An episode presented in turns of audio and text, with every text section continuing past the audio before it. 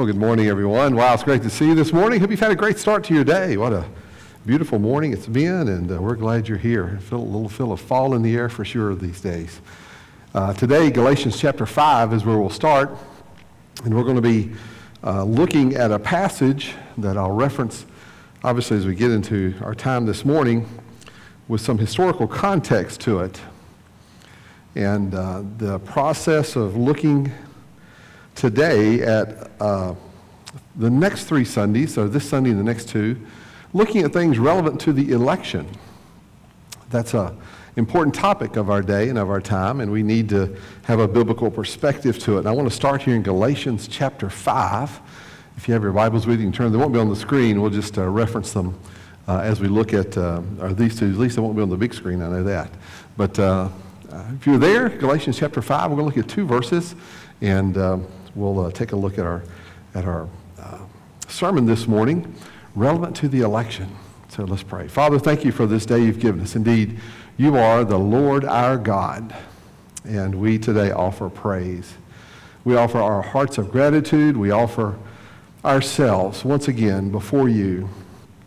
As the song said, you've seen our flaws, and yet you know, and as you know everything about us, we are still your friend because we have put our faith, our trust in Christ, our Savior. And I pray today you'll call us to that reality that we may serve you with greater purpose and that we may worship you with greater intent. I do pray that you'll bless our time. These next few moments will go quickly. May they be used properly and purposefully in helping us understand events of our day and how we can be involved as Christians, as followers of Christ, as biblically minded individuals to these things which are around us in this time of the season of our nation. I pray that you'll uh, allow us now to be focused on what's before us, both in your word, and may the Holy Spirit have liberty uh, to work in our hearts, our lives, and in the word of, uh, of the scriptures. May we find comfort and may we find direction and guidance. We do pray you'll bless our land. America needs much prayer, but America needs also to have individuals with a biblical mindset to step up and may we, Lord, be willing to make our voices heard and to use our opportunity, our obligation, even our duty of voting as a way to express our faith. I pray you'll bless our time this morning for your glory. In Christ's name we pray. Amen. Galatians chapter 5. I want to read two verses that are not directly beside each other, so you have to skip down a little bit. Verse 1 to start with. Galatians, of course, is a book that the Apostle Paul writes to the church in Galatia, not a city more as much as a region. It'd be like writing a, uh, a letter to the Piedmont Triad, right? Sort of a regional um, uh, concept. In, in writing to these Christians, he brings to their attention an important concept. I want you to see if you can catch the word that's common to both these verses. Stand fast, verse 1. Stand fast, therefore, in the liberty wherewith Christ has made us free. Pause on that for a moment. Think about that. Our faith in Christ has made us free. And be not entangled again with the yoke of bondage. His particular reference point is the bondage of religious ceremony and religious ritual to the Jews the Mosaic law that was a, a, a, a yoke cast upon their shoulders. Don't be dragged down by those things, but understand your freedom in Christ as Lord and Savior. Now, jump down to verse 13. We'll sort of see the conclusion of this argument here. Verse 13. For brethren, of course, writing to Christians, ye have been called unto liberty you have this wonderful opportunity to understand liberty in Christ. He references in verse 1. But he reminds us do not use liberty for an occasion to the flesh. Don't make it into some understanding that you can do whatever you want to, whenever you want to. It's an understanding that our liberty has bounds to it. So how do we exercise our liberty, Paul? If, you, if I'm not going to use it to the flesh, well, he gives it to us at the very end. The Holy Spirit says through Paul, but love, but by love serve one another. There's an obligation placed upon us that as we understand our liberty in Christ, is not to be used for selfish purposes, but rather is to be given over to service for others. Did you catch the word common to both verses? It's used three times the word liberty. It's an important word. It's an important word to the scriptures, an important word for us as Americans. Let's look at liberty first from the perspective in which Paul addresses it. Liberty is the marked blessing of grace. For by grace are you saved through faith, and that not of yourselves. It is the gift of God. We have liberty in Christ by the faith that we have placed in him as Lord and Savior. Liberty is freedom from the slavery of sin. It is independence from religious regulation and ritual. So many people are still caught up in religious ritual. They just think going through the ritual will somehow draw you closer to God. Liberty is a release from the weight of doubt and confusion that often marks those who have no purpose and direction in life. Liberty is the mark of new life in Christ. We see and understand things differently with the Bible before us and God's truth impacting our thinking. It is the mark of new life in Christ. Do you know this liberty? You can only know this liberty if you know Christ as Savior. You can only know this liberty if Christ is Lord of your life. You can only know this liberty if you have come before the Lord and bow before Him to repent of your sin and confess before Him you are helpless and hopeless without Him. You can only know this liberty if you have received His gift of salvation. No wonder the Apostle Paul, as the Holy Spirit inspires him, lifts up liberty and says, Let this be the calling that motivates you to serve others. Let it be the reality you understand that liberty is not bondage. It is independence. It is freedom. It is an opportunity to do well in your Christian life as you serve others. These verses were important not only to the time of the writing of the Apostle Paul and to the church in Galatia that needed to hear this, but it was also important to a generation of Americans that first generations, those first generations who heard the opportunity is to have a country where we can do what? We can vote. Well, what's that about? Liberty. It is echoed through the pages of American history with great fervor and great intensity. In this election season, our radios and TV channels present a seemingly endless parade of political commercials. Are you tired of them yet? Amen. Well, that may be the best amen I get all day. Our internet is interrupted by pop ups even our text messages and emails aren't exempt from political hoopla. It just seems to be all around us. It makes me want to go back and crawl under the bed. It's just, it's just overwhelming. We've probably all grunted at some of those commercials, snarled at the TV, resisted kicking it because we knew we'd have to replace it. But we just, you know, we're just, something just grabs our emotions about it.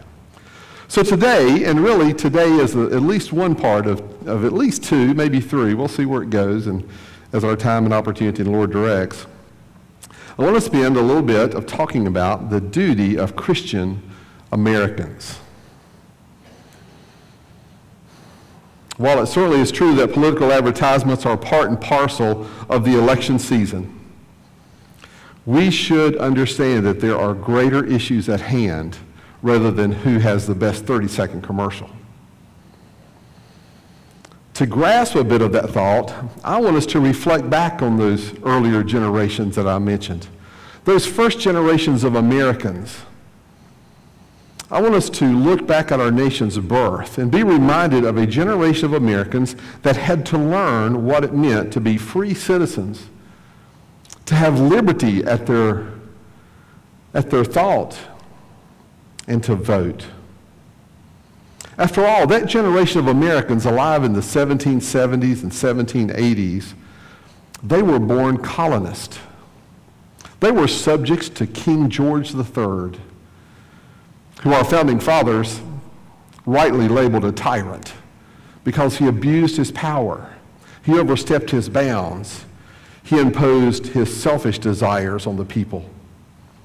For that generation, born colonists, who committed themselves to fight for independence and to win that independence at great cost, voting wasn't something they had learned in school. They'd never seen their parents vote. They'd never heard it talked about in the church. But they knew this. They didn't trade the king in England for a king in America. Their intent was to use independence to establish a new land and a new government system. But what would it be? How would they structure it? After exiting the Constitutional Convention in Philadelphia, and in response to a question about what type of government America would have, Ben Franklin is reported to have said that we had a republic if we could keep it. But what would it mean to keep it, to sustain it, to see it thrive and grow, to be strengthened? What would that mean? As a result of that time in the 1790s and early 1800s, the trend became for churches and, and preachers to present what would become known as election sermons. Election sermons were used to provide some guidance and to, pro- to give some perspective about how to integrate biblical truth into the values that a person voted with. That generation recognized and valued the need for this new country not to just be economically robust, not to just be politically stable and militarily strong, but a country that was biblically minded and had a conscience towards God's intervention in the affairs of government and community and family. That generation had a perspective that if we were going to succeed, it would only be done with God's blessing they had seen God hand, God's hand in what had transpired in these last years and even a few decades.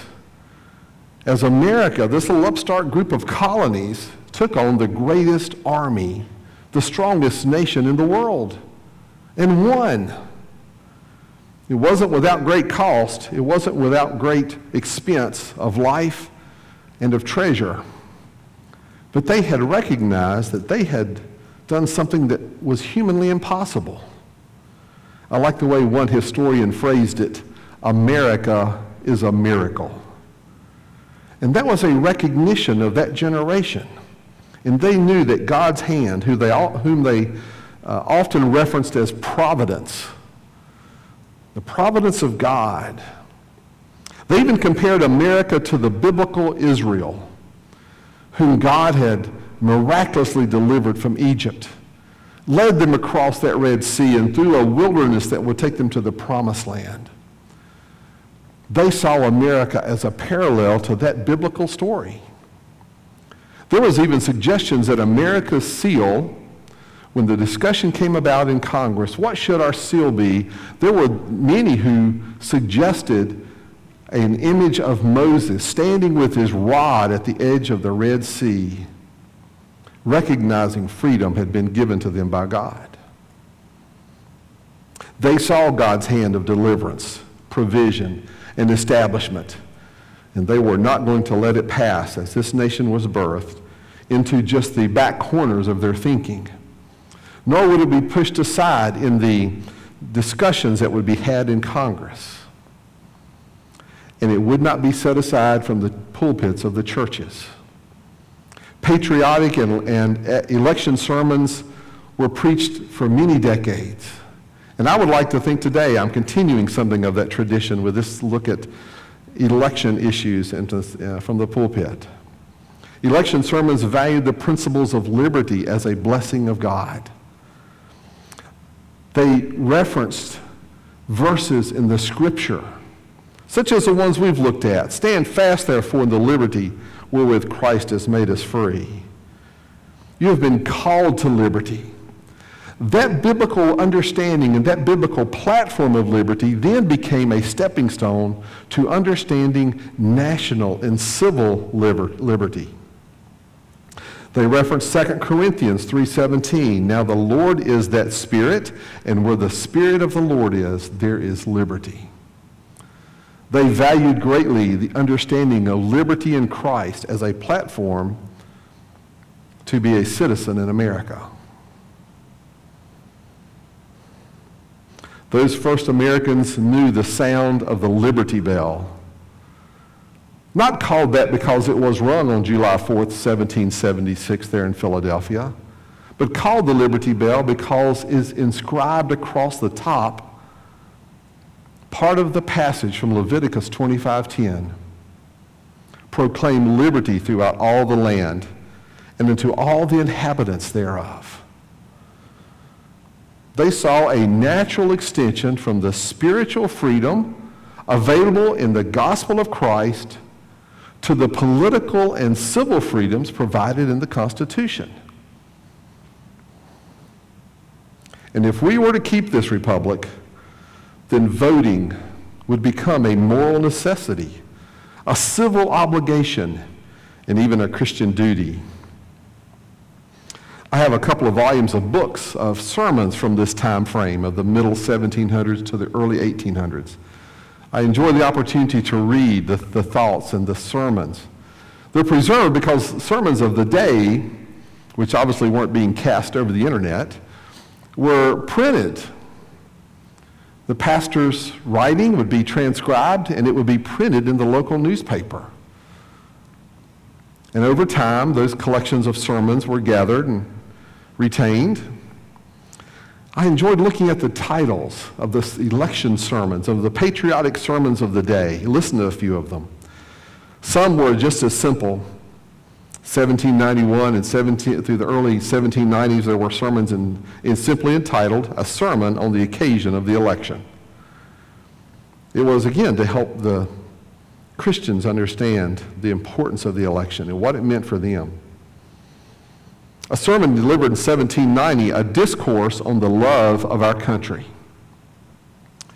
In 1791, the inalienable rights of conscience. In 1798, where I borrow part of my title today, a sermon was delivered called The Duty of Americans.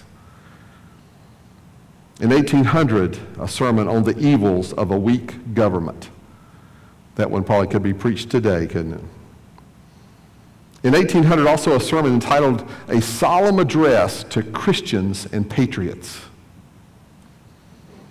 Often these election sermons were preached by Baptists. The Baptists had made quite headway in their teachings and in their um, evangelization of the gospel to the communities of the Americas. Two names stand out, probably and likely not known by many here. Isaac Backus one of the most intellectual men of his day was a strong standing Baptist, very influential voice of his day in the late 1700s. Isaac Backus was a preacher of the gospel there in Massachusetts. Much of what was happening in America had centered from the grounds of Massachusetts, and he was an influential voice of his day. The generation shortly after him would come to know the the name of Baptist Pastor John Leland. Also, originally from Massachusetts, he spent 15 years, the last 15 years of the 1700s, in Virginia, where he found himself in the circle of those founding fathers. And he influenced especially James Madison. Baptists certainly had a perspective of the importance. And today I'd like to call us as a Baptist church, as a Baptist congregation, back into our understanding of the value of being a Christian in a place where we are a citizen which has a right to vote. In reading through those sermons, skimming through them, maybe a better way to say it, again this week, I was caught by some common themes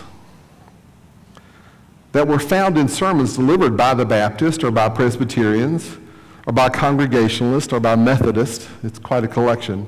But I found some common themes. A common theme to recognize the sovereignty of Christ over humanity as Lord and Savior. The importance of understanding Christ as individually our Lord and Savior, but his sovereignty extends also to that of a nation. I found a theme of the necessity of Christian character for the people, for us, we the people, but also the necessity of Christian character in our elected representatives, and that we should expect them to practice virtue and defend liberty. I found a theme of the importance of strong relationship between good laws and good representatives. By good, a term that's used quite frequently in that time. By good, they meant individuals who reverenced God, who acknowledged his providential hand, and who intended to conduct the government's business in honesty and virtue. Oh, would it be that we'd have such politicians today? By good, they meant those who sought for the greater cause of community and nation and were not ruled by their own selfish passions. By good, they meant those who endeavored to expand the ideals of a republic where citizens were guaranteed the promises of liberty, especially as they were given in the Bill of Rights the freedom of religion, of speech, of press, of assembly, and of self defense. I found that those sermons often esteemed the word patriot they saw a patriot as someone in the mold of the founding fathers who was willing to sacrifice. And if the, you recognize the last part, the last statements of the Declaration of Independence, those who would give their lives, their fortunes, and their sacred honor in the just cause of liberty. To them, liberty was a rich inheritance to be passed to future generations. And here we are in the year 2020, a distant generation for sure but we need to find ourselves, again, called to the realities of the opportunities liberty has given us. But liberty in the mind of that generation, as is presented from the scripture, was not an experience unto itself. It was not just liberty for the sake of liberty. Again, that's Paul's argument. If you have liberty for the sake of liberty, you feel like you can just do whatever you want to. You can satisfy your flesh to the nth degree. No, their perspective is that liberty had to be grounded in biblical faith and truth. They perceive liberty as a seedbed of America's spiritual, social, and political strength. America would have to have an ethically strong backbone built upon biblical principles of justice and truth. As John Adams, when he was president, said in 1798, our Constitution was made only for a moral and religious people. It is wholly inadequate to the government of any other. But those first Americans, or for those first Americans, the enemy of liberty was always tyranny. They scowled at the thought of George III, who had used his tyranny, as they saw it, to extend the use of government for strictly personal reasons. We know the phrase taxation without representation that grew out of that era because King George just simply said, I'll put a tax on this colonist. We'll take more money from them. We'll diminish their rights. We won't honor them as citizens except to use their resources and their treasure. Tyranny was a word that they understood well. Whether it was a tyranny of a king, like George III, or of a despot, or of a dictator, those who used political authority for their own selfish uh, interest would not be the ones that would be lifted up here in America. No, our system would be built upon values and morals with a biblical perspective. Of course, they knew nothing of socialism or of communism. That would be a development many decades after. But the comparisons to tyranny, the attitudes to tyranny, are those which I think Americans, and particularly American Christians, need to understand in today's world. We must see with a clear focus the similarities between the tyranny and the attitude that the American Christians took to the influence of communism and socialism in our country today. The tyranny of the old has become the socialism of the new.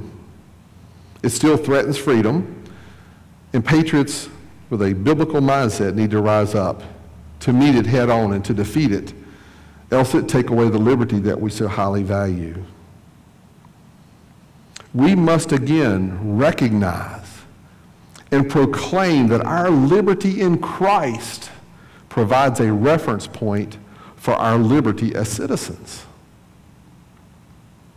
I don't know about you, but I need to hear that again.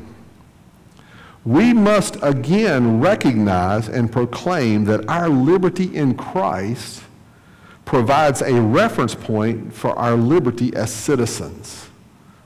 That's the truest understanding of liberty.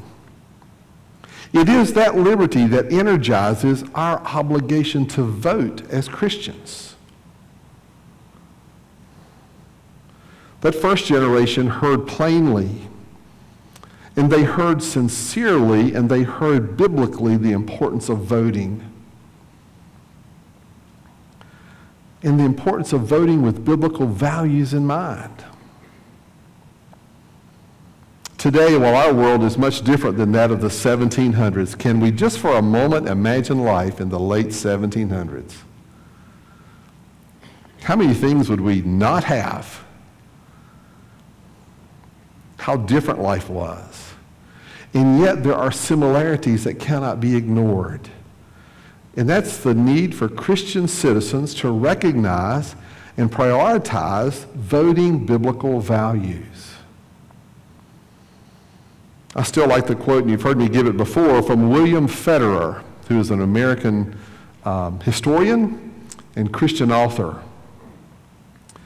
His quote, the most important thing is to bring people to Christ. The second most important thing is to protect the freedom to do the most important thing. So, what is our Christian duty? Today, I want to emphasize the importance of voting. And like the generation of first Americans, we again have the opportunity to impact an election. Or would it be that Christians across America will stand up and vote biblical values? What would it mean in the halls of Congress? What would it mean to the legislators of our states? What would it mean to the future of America? If Christians with biblical values stood to vote. It is our Christian duty. It is a civil obligation. It is a moral responsibility. Let us vote biblical values. And the best way to understand that is to understand what the parties stand for. We have out in our lobby a page. One side is Republican, the other side is Democrat. And you can read for yourself where those parties stand, those parties stand on important issues of our day. It's not about the candidates. I still say it is a very meager attitude at best to pursue elections as being about candidate A versus candidate B. The candidates are only the face of a party that has an entire agenda described in their platform. What they will and won't allow, what they will and won't promote. And to read those party platforms might take a while, so read the summary, the quotes that are taken directly from their platforms to know what they stand for. I want to encourage you to vote. Some of you already have. I know that. I'm going to vote at least once between here and the end of the, ele- the election day. But it's going to be important that we all vote and vote our biblical values. That's why today, as I close, I want to share with you 20 reasons why I am voting in 2020. That took a long time to figure that one out, right? 20 reasons why I'm in voting in 2020. Now, I want you to listen to these, so I have printed them, and they'll be available as you leave.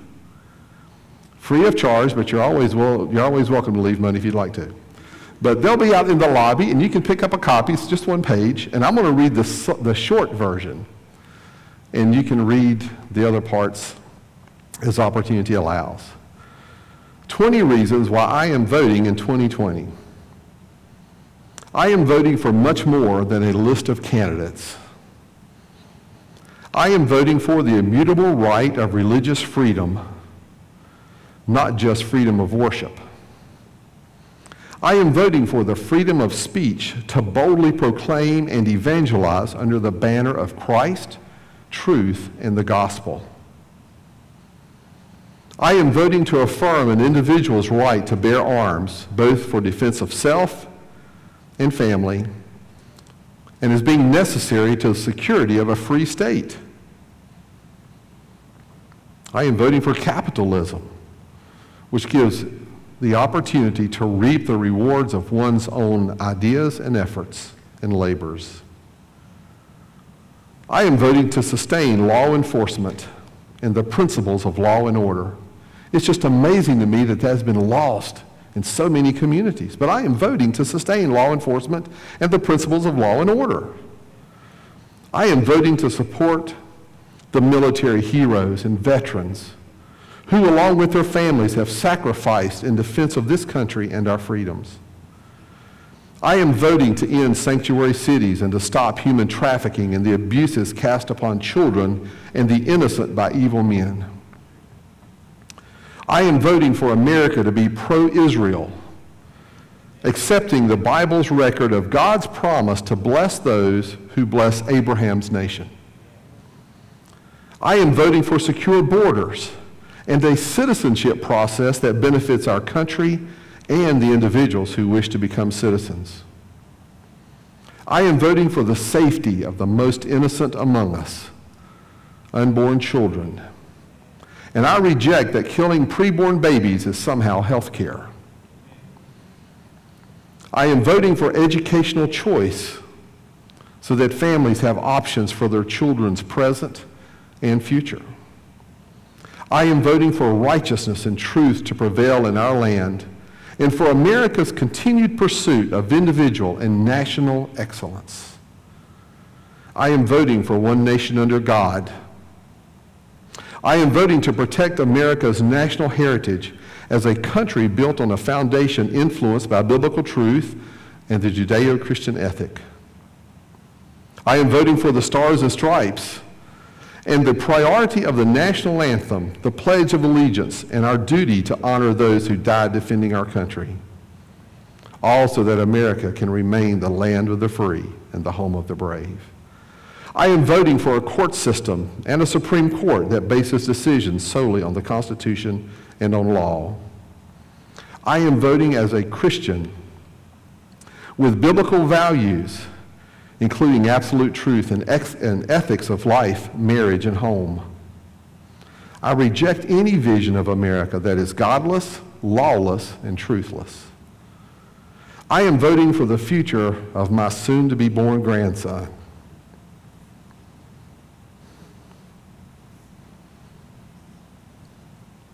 that the America he inherits will remain strong in the God-given rights of life and liberty and the pursuit of happiness.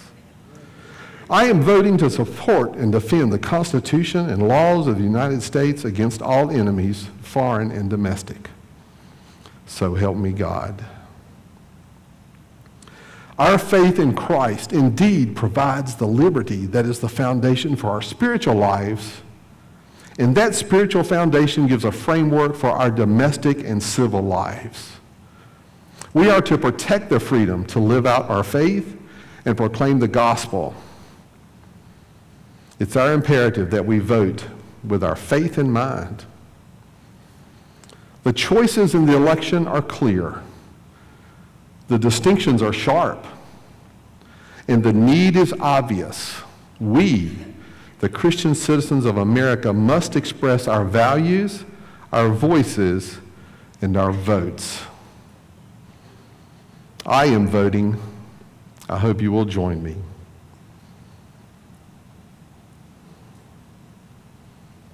Let's not get caught up in the fury and the fuss of the election. Let's keep our eyes focused on Christ. And let's carry out that important duty that multitudes died for not just in the War of Independence, but in every war since, lives have been laid down for the cause of freedom. Can we cast that thought aside and ignore voting our biblical values? I say, perish the thought. Let's be diligent to our duty. Next week, we're going to look at another important duty and a unique opportunity you'll have to exercise that duty. Let's pray as we close. Father, thank you today for this opportunity to once again be reminded of what your word teaches us about this important concept of liberty. We thank you for a generation of Americans that we have never met, but a generation that stood boldly upon the truth of your word to help establish this nation. May we carry forth that duty of voting with intent and purpose. May we exercise the privilege of what you've given us as citizens of this country to elect our leaders and to vote with the Bible and its truth in our thinking. I pray that you will bless our nation as we go into this election. These next few weeks will be crucial. And we pray your hand of move, that you'll move Christians by the millions across this nation to vote with biblical values. I pray that you'll bless the election and the outcome of the election, that we may see this nation move toward righteousness. For we know, as your word teaches, righteousness exalts a nation, and blessed is the nation whose God is the Lord. And we pray these in the powerful name of Christ our Savior. Amen. Pastor Jason.